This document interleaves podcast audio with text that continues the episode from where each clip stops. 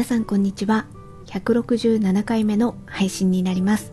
今回はホグの愛を見ましたのでその感想を話したいと思っております。このドラマは2015年の韓国ドラマです。私が2023年1月の時点で見たのは DTV で、えー、こちらの配信で全16話でした。で私がこのドラマを見たきっかけなんですけれども脚本家が「この恋は初めてだから」を書いたユン・ナンジュンの作品でもあるんですよね。なのでちょっと見てみました。というのも私前回あ前回はえー、ロマンスは別冊付録を見たんですよね。でそれの配信が終わって次何ドラマ見ようかなって思った時にこれはたまたまなんですけれどもたまに私「この恋は初めてだからを」えー、なんか飛ばし飛ばし、えー、特にジホとセヒのシーンを中心に見返したくなるんですよね。ではあの毎度のことなんですけどあの見てたんですよ。であのあなんかあ、うん、あ改めてもう一回飛ばし飛ばしですけど見てみるとあなんかセヒって、うん、なんかすごい頭固い人だったんだなとか 改めてそんなことをちょっと気づいたりするんですよね。なんか印象的なシーンは残ってるんですけど改めてもう一回見てみるとああこんな感じの人だったんだなみたいなことをね思うんですよね。でまあそういうふうにちょっと飛ばし飛ばしあのこの恋は初めてだからを見たんですけどなんかそこでふとあれこの脚本家って誰なんだろう？他にどんな作品書いてんのかな？みたいなことがたまたま気になってで名前を検索してで私があの加入している配信サービスで何か見れるのあるかなって思った時にこの「ホグの愛」だったんですよね。だからそれまで「ホグの愛」っていうドラマがあることすらことすら知らなかったのでまああの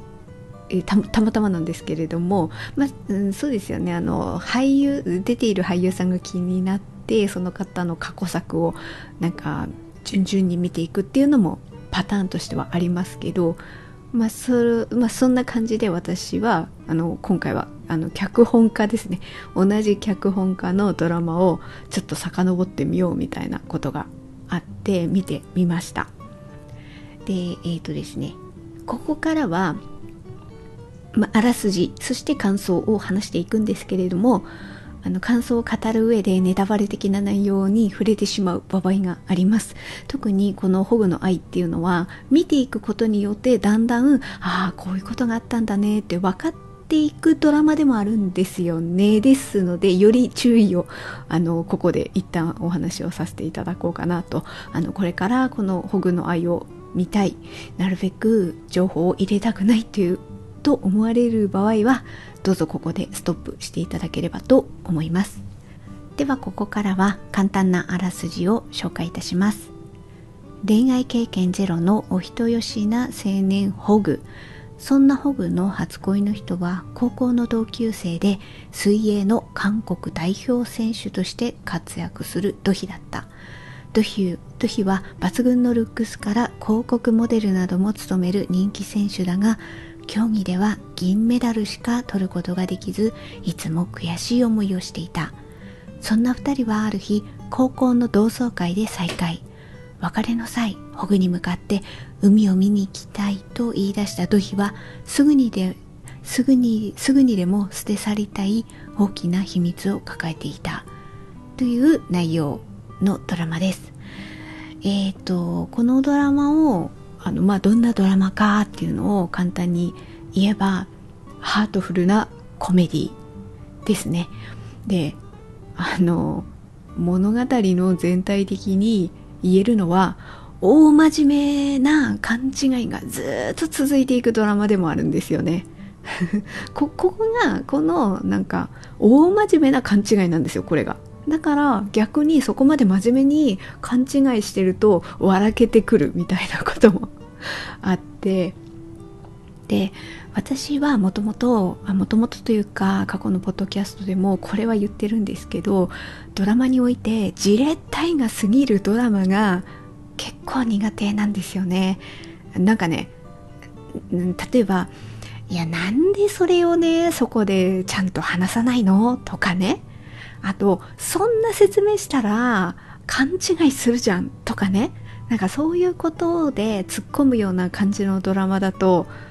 何て言うんですかね。イライラしちゃってあのそこまで物語に集中できなかったりするんですよ。で先ほど言ったようにこれ大真面目な勘違いがずっと続くドラマではあるんですよね。でそうするとなんか最初はそのなんか勘違いみたいなところはなんとなく簡単なあらすじをあの紹介というかかん感想をちょっと調べたりとかするとそれは出てくるのでいやこんな勘違いなんかずっと続かれたら結構きついかもななんてちょっとよぎったんですけどあの見てみて思ったのは結果これはあの大丈夫な方でした。でなんでかっていうとこれってさっき言ったようになんでここでちゃんとそれ説明しないの？とかなんでそんな説明の仕方すんの？とかっっていうことじゃなかったんですよこれって だからみんなが真剣に思い込みを真実だと思っちゃってるんですよねだから説明してないわけでもないんですよ。いや、これはね、こう、それは違うよとか言ってんですよ。言ってんだけど、思い込んじゃってるから どうしようもないっていう。で、なんか、それが本当に本人真面目にそう思っちゃってるから、真剣に勘違いしてるから、なんか、なんかじれったいが過ぎるっていうことでもないな、なかったんですよね。まあもちろん、なんかそのことでイライラするっていう捉え方もあのああるとは思うんですけど私の中ではあのそうそんなじれったいが過ぎるって感じではなかったっていうかいやなんか真剣に何勘違いしてんだろうっていうそう説明してなかったら説明すればいいじゃんとかって思っちゃうんですけどいや説明してんだよなみたいなことだからちょっとそこでもね違ったのでだからまあそそこではねそんな風になんかじれったいなみたいな感じはそこまでは思わなかったですね。えー、ここからはあのキャストを説明していこうかなと思います。で、えーと、メインのキャストがチェ・ウシクが演じるカン・ホグでこちらは、えー、ウェブ漫画のアシスタントをしてる人なんですよね。で、えー、その相手役がユイ演じるトートヒでこちらは水泳選手なんですよね。でこの2人が中心に話が進んでいくんですけれども、まあ、それと同じぐらいというかその次に出てくるのが弁護士役イムスロンが演じるピョン・ガンチョル。このねガンチョルも真面目に勘違いっていうか思い込みっていうかねしちゃってるんですよねであとは、えー、カンホグの双子の妹役、えー、大学院生、えー、として、えー、イ・スギョンが演じるカン・ホギョンも出てくると。そうだからどっちかといえばどっちかといえばっていうかホグとドヒがいてメインでいてでガンチョルとホギョンが立場的にはサブカップル的な位置づけですね。でまあさっきも言ったようにガンチョルとホギョンもそれぞれに勘違いだったりなんか思い思い込みがあったりとかっていうところもあるんですよ。まあもちろんホグもね勘違いしていくんですけどでここにホグの両親とかあとはガンチョルの両親も絡んできてここもそれぞれ勘違いをするとでこそれがなんとなく笑えてきちゃったりするんですよね。クスッと笑える感じがあって。であとはあホグのさっきウェブ漫画のアシスタントって言ったんですけれども職場仲間としてはそのえメインで描いている漫画作家のチョンジェチョンジェだ、うん、チョンジェが漫画家なんですよね。であとは一緒に仕事をしているテヒか、うん、ホグの友人っていう立ち位置でもあるんですけどテヒも出てくる。あテテヒと、えー、チョンジェがホグの職場仲間的な感じなんですよね。まあホグはアシスタントとして働いてるんですけどその辺りもあのストーリーには絡んでくるっていうキャストですね。でこのキャストの中で私はあのよく過去に見てた人でああこの人もここに出てたなみたいな思ったりするのが何人か出てくるんですけどこの作品においてはちょっとチェーウシクしかあの分からなかったなっていうのはあります。ままあもちろん調べればね過去にああこれにも出てたんだって思う人はいるかもしれないんですけどパッと見てねあのこの人だっていうのはチェ・ウシクしかちょっとこの作品では分からなかったなっていう感じです。でここからはあの感想として良かった点とあとはその良かった点を何点か挙げていってその後であのここがこうだったらもうちょっとこうだったらみたいなツッコミポイント的なところも話そうかなと思っております。で良かった点を何点か挙げていきますとまあまずはこれを言っておかないとって感じですよね。チェ・ウシクの魅力が満載です。だから感想とか見ていくとこのドラマを見たきっかけとしてあのチェーブシクが出てるからっていうことが見るきっかけの人が結構いらっしゃったなっていう感じはあってまあまあまあそうだろうなっていう、まあ、この人の、うん、だから多分これが原点なんだろうなみたいな風にはちょっと思わされました。ほんわかした優しさ。ね。で赤ちゃんが出てくるんですけど後に、えー、そのクムドンクムドンクムドンとの関わり、えー、眼差し。その辺りもすごくもうなんか心温まるみたいな感じでだからまあチェウシク演じるカンホングですけれども土ヒにはやっぱり大きな苦しみ悲しみがあるんですよね。でそれを結果ホグが大きな愛と優しさで包み込んでいるっていうこう関係性なんですよね。でそれをだからその雰囲気を出せるのはやっぱチェウシクなんだろうなみたいな風にちょっと思いながらこの作品を見ていました。できることなら私はああ見る順番をちょっと誤ってしまったってこれ結果論でしか言えないんですけど私チェウシクのドラマで見たことがあるのは2作品なんですよねパッと思いつくのが。で一つはその年私たちはですね。これがでを過去に見た。でもう一つはあ結果出てたっていうことでだったんですけれどもサムマイウェイだ、うん、サムマイウェイはそっちの作品はポッドキャストで過去に配信してます。でその中の登場人物として出てきた。で私はでもやっぱり印象的なのはやっぱ主役だったその年私たちはですよねこっから入る人も私はそうだったんですけど多いんじゃないかなというふうに思っていてで私はこのチェ・ウシクっていう人を知らないままにあのその年私たちは見たわけですよ。こっちからホグの愛から見ときゃよかったなみたいなでそうするとああこの人こういう感じの人なんだっていうことを分かった上でその年私たちはを見た方がね私あのその年私たちはねすごい素敵な作品なのはよくよくわかるんですけど私はあっちはじれったりが過ぎるみたいな風に ちょっと思ってしまった作品だったんですよね。でそれだか多分ねホグの愛を見ててある程度予備知識があった上であこの人こういう感じで演じてたよねみたいなベースがあった上であの作品を私見たかったってこれもう本当にたらればで順番もう変えようがないんですけど。っていうふうにちょっとこの作品を見て思いました。でまあまああのそのまずはチェ・ウシクの魅力が満載。で次はねこんなに泣かされるとは思わなかった。はい。あのきっかけのところでもお話ししましたが「ホグの愛」っていうドラマを知っててそれを見たいって思ったわけではなくってたまたまその脚本家が「この恋は初めてだから」の脚本かと同じだから検索して出てきたっていうタイプの、まあ、見るきっかけだったわけですよ。だから基本的に前情報はほとんどなく見てでもねちょっとねあのすごい悲しい土日に起きた出来事に関してはこれはちょっと私ネタバレとして先に知った上で見てしまったんですけど見ちゃったんですけどね。でもまあそれを知った上で見たとしてもこんなに泣かされるとは思わなかったです。私どこから泣き始めたかっていうとでもさっき言ったようにこの大きなネタバレのところを知った上で見てしまったからそれこそ2話の、まあ、これは多分後でもまた言いますけどあのホグとドヒが海を見に行くんですよね。あの時のドヒのすごいこう心の揺れ揺れ幅の大きさ笑ったり泣いたり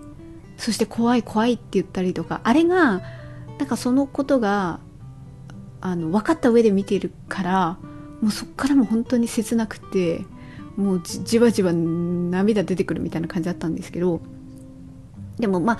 それはネタバレしちゃったからそうだったんですけどこうずっと見ていくと何話だか忘れちゃったんですけどまあ中盤中盤よりちょっと前くらいだったかな。その後に子供産んだ後だね、うん、産んだ後であの結果ドヒが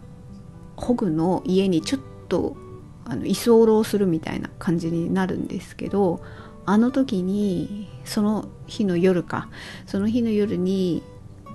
えー、ドヒが改めて一緒に海を見て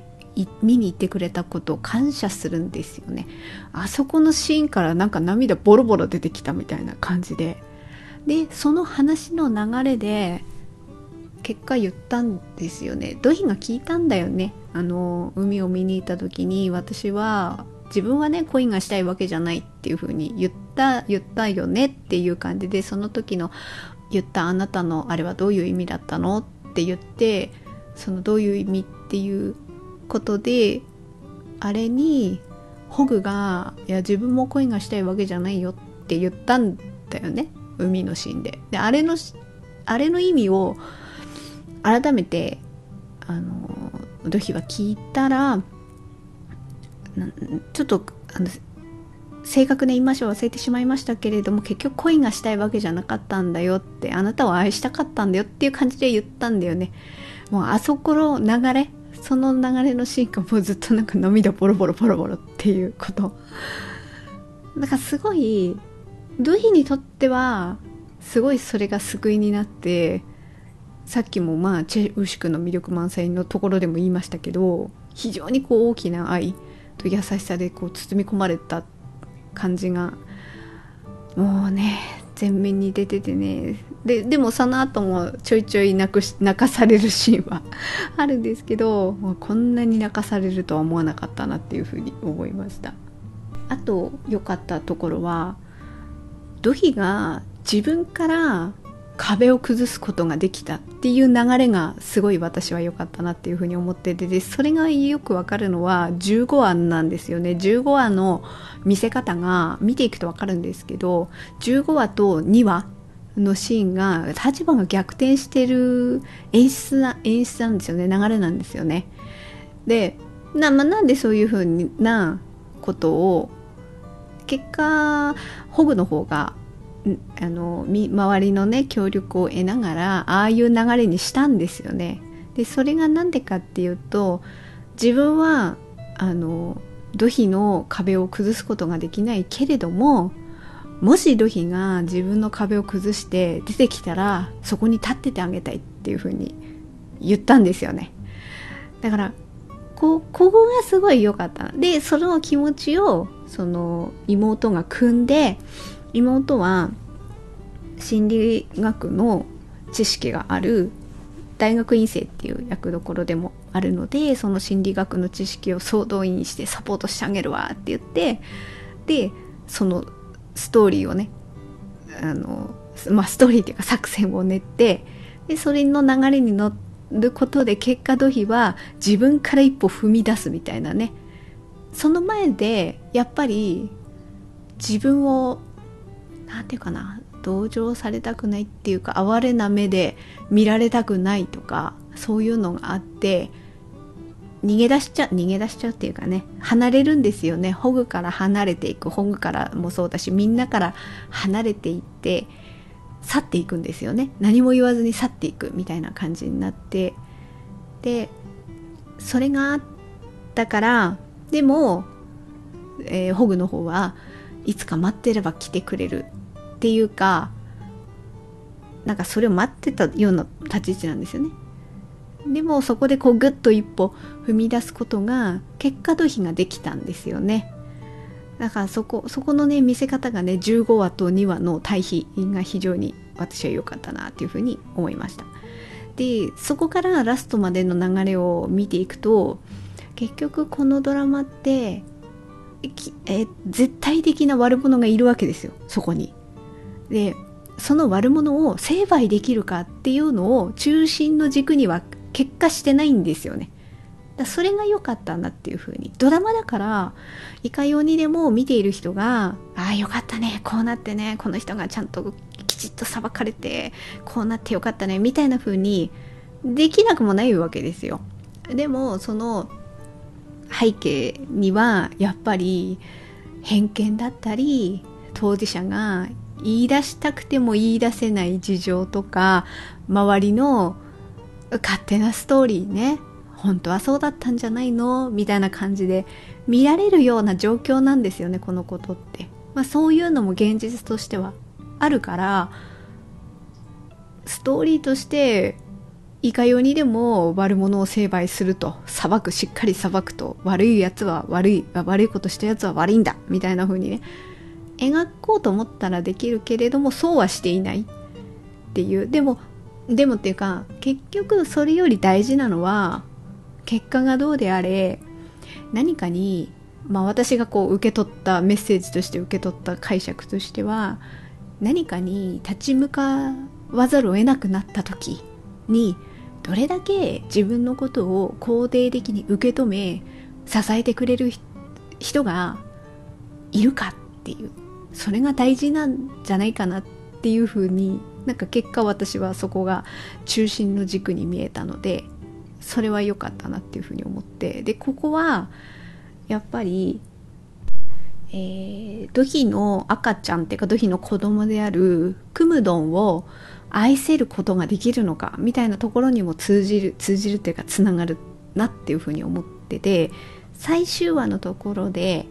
やっぱりそのことの不安を土肥も吐露してるわけですよね。愛してるけど自分の子供だから愛してるけど時には憎くなってしまうことがあるのではないかとそこの葛藤をホグに吐露するシーンもあってで何て言うかなうん。その揺らぎってきっとあるだろうしでもその揺らぎねどっちの比重が大きいか愛か憎しみかみたいなところに立った時にその揺らぐことが悪いとかではなくて大事なのってやっぱり揺らぐものがあった時にどうそのことを言えたり本人が口にできたり、うん、その葛藤とか困りごとを口にできるかとかだけど、うん、口にできる場があるかってこととそういうふうに揺らいだ時に支えてくれる人が自分の味方になってくれる人がいるかとか結局はそこが大事なんだなみたいな。そう。愛か憎しみかっていうところじゃなくっていやだって人は何か自分のコンディションだったりそこの環境においてはいろいろ揺らいだりとかすることはあるわけで。でも確かに、えー、土肥のその不安っていうのはクムドンのその一連のね土肥にとって非常に悲しい辛い出来事があったところが発端、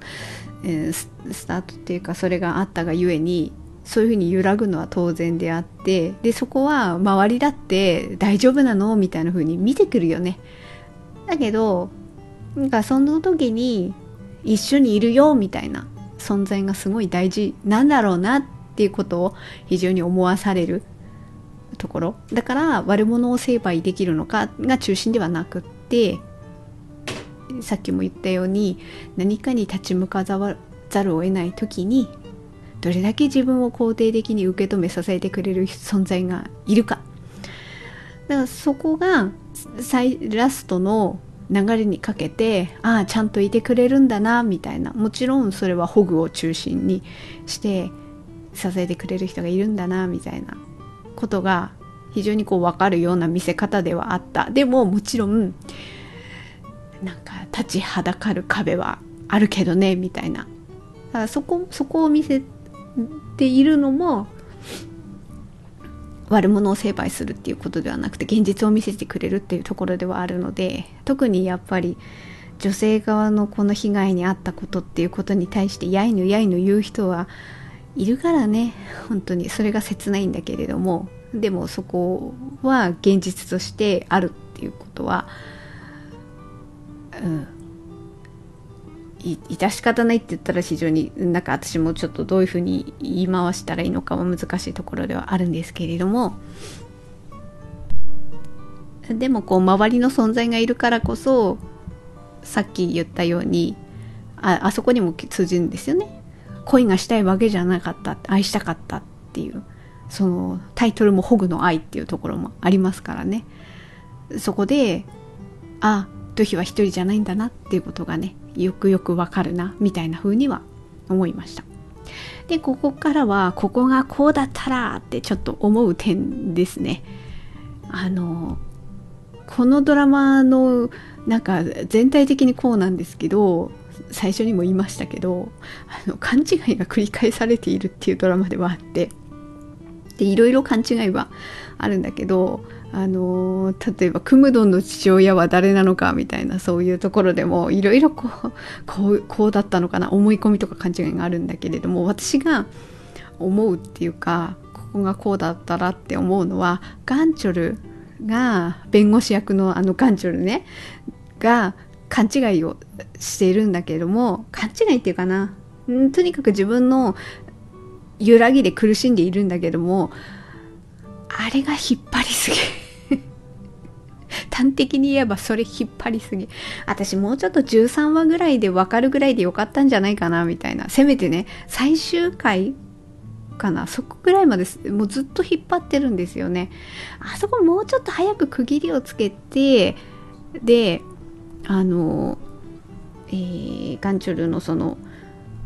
ずっとねだってね思い込んじゃ思い込みっていうかな。なんか揺らいでるよねっていうところはあってでもそれってきっかけみたいなところの相手を勘違いしてたからが発端であってあれをもうちょっと13話ぐらいであそうだったんだっていうことが分かってでそこからその揺らぎを振り返った時にとかあとホギョンえっとホグの妹との関係性とかその後もうちょっとなんかなんだろうな。だから全体的にガンチョル不憫すぎるんですよね。そのなんかあのそうやって勘違いして悩んだりとかあと結構殴られちゃうんですよね。いろんな人から。殴られちゃったり。ででも結局自分の家を、えーと、ドヒとクムドンのために結果ねあなんか貸すような感じになってるんですよね。押しかけられたみたいな感じとも言えなくはないんですけど。でもそれってなんかガンチョルがあの告訴するっていうところを拒否したっていう。でもそれは君のためだっていうところもあったかもしれないけれども。でもそこにやっぱり後ろめたさもあったんだろうなっていう。あとそこの優しさ。この人ほん本当は実は心の奥底に 持っている優しさみたいなところがねこうわーって多分ちょっと出てきたっていうところもあって。なんかなんだろうな流れで 住まわせるみたいな感じになってるんだけれども。なんかでもね全体的にちょっと眼中不憫すぎるのもあるからもうちょっとそれ13話ぐらいで分かって分かった上でもうちょっとこう落ち着いてあああの時は本当はこういうことがあったんだっていう立場からもうちょっともうこう周りを見えるような風に持ってってもよかったんじゃないかなっていうところがちょっとツッコミポイントではあってでもう一つはこれも結構ガンチョルのこと中心だったけどもさっきも言った勘違いっていうところにつながるのはやっぱり自分自身の性的思考の葛藤なんですよねやっぱり。その人の勘違いの軸にあるのは。でこの性的思考の揺らぎの描き方。ここがやっぱり見る人にとっては何かちょっとななんて言うんですかね。雑雑に捉えられるこ捉えられかねないなっていう部分はでも確かにそれもあるわけで。あそこもちょっとこうコメディーにしている部分もあるからこそ取りようによっては非常にやっぱりどうなんだろうって思わされる部分もあるかもしれない。でもし結局勘違いだったっていうことでいうふうにストーリーにするんだったら、まあ、結果そうなんですけどだから全体的に見ると自分はそうではありたくないっていう思いの方がこう強く見えるんですよね。まあまあでももちろん葛藤するってことはそうなんですけどで結果あ相手はあの時はホグじゃなくてホギョンだったんだっていうことが分かってああよかったみたいなこう全体的な流れってそういう風に見えるんですよね。でそうなるとあじゃなくてよかったみたいなところの印象が非常にこう強く残るなっていうのはあってでももちろんちょいちょい言ってるんですよ。あのガンチョルも例えばホグにあホグじゃないかドヒに対して自分がこの立場で悩んだからこそあなたのあの時の気持ちが分かったんだよみたいなことを言うこともあるわけでもう全然自分はこうこれこの立場を拒否したい。で結果勘違いだったからよかった。ちゃんちゃんっていう感じではないんですよ。ちゃんとガンチョル自身も由来でそのことから思うことがあってそれをドヒに言う。このこと自分がこういう立場だったからって言うんだけどでもにしてもやっぱどっちかって言えばこう全体的な印象のこれはまあもちろん私の読み解き力が甘いのかもしれないんだけれども全体的にやっぱりこのことを拒否したくて結果勘違いだったからああ俺ほっとした。ああ俺は違ってよかった。みたいな方の印象がすごい残っちゃったんですよね。見え方として。だから私はもうちょっとこうガンチョル自身がどっちかといえばホギョンにカウンセリングをしてくれと。自分はそうじゃないんだと。自分はそうじゃない証拠をとにかく集めたいんだみたいなこう意識がこう前面に出てるように見えたのででそこから本読になんかあ話すことでやっぱ違ったんだみたいな風になっていくっていうよりはもうちょっとだから13話ぐらいでいろんなことが全部分かった上であ振り返ると自分は非常にこういう言い方をしてたのがその立場を考えた時にあ自分はなんてこんなことしてしまったんだろうみたいなことをもうちょっと自分自身で振り返ってでそこから何かもう一歩前につなげるいろんな立場のものの見方をできるようになったんだっていうところを印象づけるシーンをもっと入れた方が私は良かったんじゃないかなっていうちょっとなんか説明がすごい言葉 言葉選びが私も難しくてなかなかうまくこう端的にまとめてちょっと言えないんですけど、うん、ちょっとこう全体的に見た上の印象がねやっぱそっちじゃない方そっちじゃない方っていうかな。うん、もうちょっとガンチョル自身がもうちょっと自分自身のいやだってやっぱりこう立場的に自分はね親にも恵まれていて恵まれていてっていうのは属性的に立場的にちょっと自分を上に見せられるような立ち位置にいるんですよね。家にも困ってないしいい家にも住めてで両親それぞれに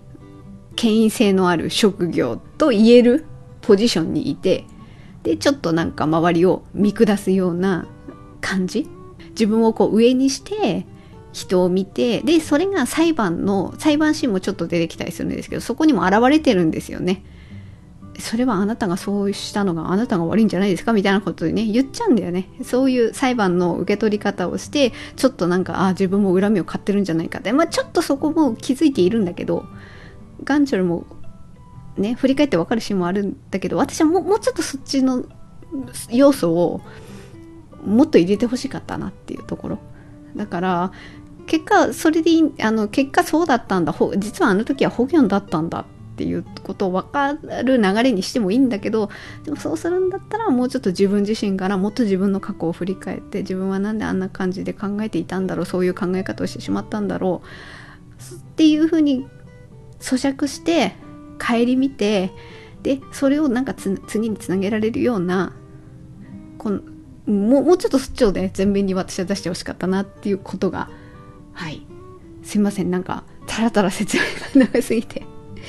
うまく端的に説明できず申し訳ないんですけれどもそれがちょっとなんかこう自分の中でモヤモヤポイントとして残る部分があったかなっていうふうに思いました。でもこう全く知らないで全く知らないでってわけではないですけどちょっとネタバレ的なことは入っちゃった上で見たんですけれどもでもそれまでは全然この作品のこと知らなかったからその知らないっていうところからこれを見た上でいやこんなに泣かされるとは思わなかったしこんなにハートフルなあのストーリーだとは思わなかったしでもこうピリッとこう考えさせられる現実を見せられる部分もあるし、うん、だから本当にちょっと全然なんか予想外でこんなにこのホグの愛で私泣かされるとは もうなんか次の日まぶたが腫れるぐらいに 泣くとは思わなかったのでそういう意味では今回はこの脚本家がから遡っての出会った作品なんですけれどもああ見てよかったなっていうふうに、はい、思いました。ということで、えー、本日のポッドキャストは以上となります。あちなみに今はね見始めたのは私の解放日誌を見始めて昨日から見始めて今今日2話目くらいなので多分次はあのポッドキャストで感想を語るのであれば私の解放日誌が来るのではないかとあのこのドラマってあのなんていうかな。多分すごい人あすごい好きって思う人はすごい好きだしなんかそこの差がね激しそうなドラマだなっていうふうに思って私はどっちに触れるんだろうって思った時に1話2話見た時点ですけど今その中の感覚としてはああ私この作品好き好きかな好きかもって思える作品ではありそうな予感がしております。なのであの多分多分次のカンドラの感想会は私の解放日誌ではないかななんていうふうにちょっと思っております。はい。えー、ということで、えーと最後まで聞いていただいてありがとうございました。程よい一日をお過ごしください。スノーでした。